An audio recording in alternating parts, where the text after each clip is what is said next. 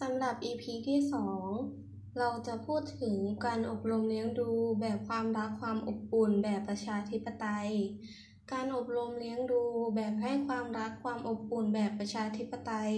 เป็นการอบรมเลี้ยงดูโดยความรักความเอาใจใส่และความเข้าใจในการเลี้ยงดูลูกต้องใช้เหตุผลกับลูกให้ลูกรู้สึกว่าตนได้รับการปฏิบัติด้วยความยุติธรรมการอบรมเลี้ยงดูพ่อแม่ทุกคนมีความรักให้ลูกแต่ลูกต้องการทั้งความรักความอบอุ่นความอาทรห่วงใยไม่ใช่เพียงแต่ความรักอย่างเดียววิธีการเลี้ยงลูกแบบนี้พ่อแม่ต้องให้ความสำคัญแก่ลูกโดยถือว่าลูกมีส่วนที่สำคัญสำหรับครอบครัวพ่อแม่ให้ในสิ่งที่ลูกต้องการจริงๆจัดประสบการณ์ต่างๆให้ตรงกับพัฒนาการของลูกตามความเหมาะสมกับความสามารถ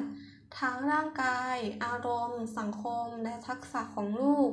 โดยไม่บังคับให้ลูกทำในสิ่งที่ลูกไม่อยากทำหรือไม่สามารถจะทำได้ให้การยอมรับและยกย่อง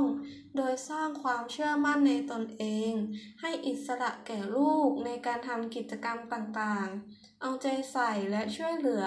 แนะนำลูกตามความเหมาะสมผลของการเลี้ยงดูแบบประชาธิปไตยเด็กจะเป็นคนเปิดเผยเป็นตัวของตัวเองมีเหตุมีผลมีความรับผิดชอบมีอารมณ์ขันร่าเริงแจ่มใสมองโลกในแง่ดีเรียนรู้อะไรหลายอย่างได้รวดเร็วสามารถปรับตัวได้ดีและกล้าแสดงออกอย่างมั่นใจสามารถช่วยเหลือตนเองและแก้ไขปัญหาเฉพาะหน้าได้ดีมีความเชื่อมั่นในตนเองสูงมีคุณลักษณะของการเป็นผู้นำที่ดีให้ความร่วมมือกับผู้อื่นได้ดีมีความมั่นคงทางอารมณ์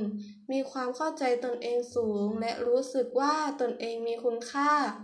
ได้รู้จักใช้เหตุผลเคารพสิทธิของตนเองและผู้อื่น